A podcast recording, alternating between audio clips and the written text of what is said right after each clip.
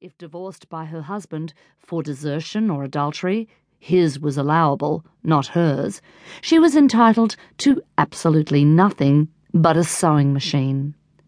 Colonial Australia was no place for a nervous woman. Only the strong survived. In 1849, young Mary McConnel was one of the first women to migrate to Brisbane, then a shabby frontier town.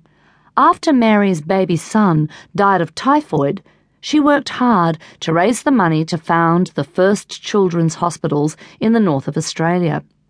Mary's present day equivalent is the remarkable Dr. Catherine Hamlin from Sydney, who in 1974 founded a hospital for fistula women in Ethiopia and runs literacy programs for those patients unable to read or write.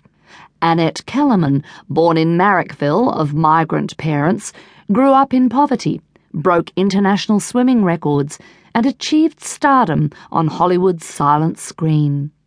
Nellie Melba had to fight with her father to be allowed to sing on concert platforms, made more money from the stock market than from her golden voice, married and divorced, then fell in love with the heir to the French throne, but could never marry him.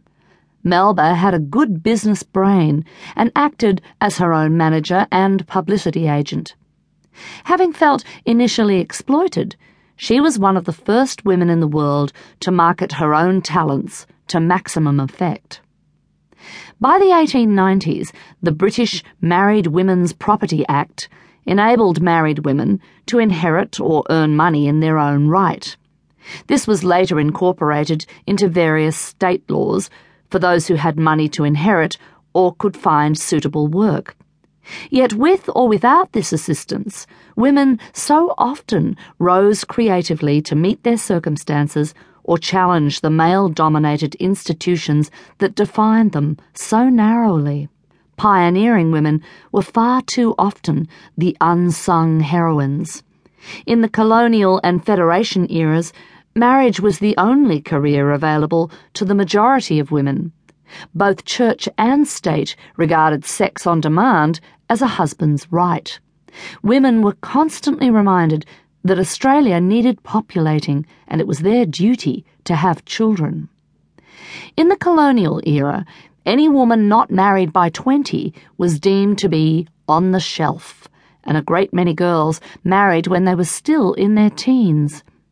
Stories in this book reveal how Alice Joyce, mother of pianist Eileen Joyce, married at 12, and Enid Burnell, the future Dame Enid Lyons, married Australia's future Prime Minister, Joseph Lyons, on her 17th birthday.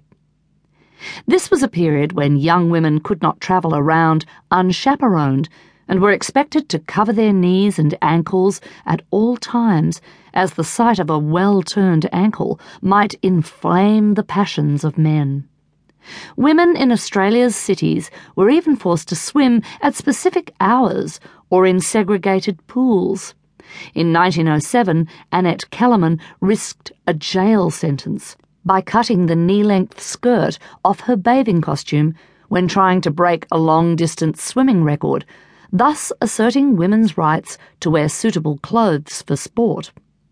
In ancient Greece, women were routinely stoned to death if found inside the sports arenas where the Olympic Games took place. When Baron de Coubertin revived the Olympic Games in Europe in the late 19th century, he allowed women to watch but did not permit them to compete. He quaintly believed women should not be allowed to perspire in public.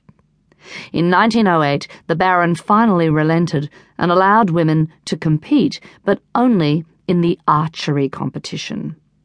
At the 1912 Stockholm Olympics, women were permitted to compete in swimming events for the first time, and against overwhelming odds, Australia's determined Fanny Durack won Olympic gold a major landmark for women in sport. This audiobook tells the story of women who demanded something different from the restricted lives of their mothers and grandmothers. It becomes apparent that gaining the right to vote as a spin off from Federation did not change women's lives nearly as much.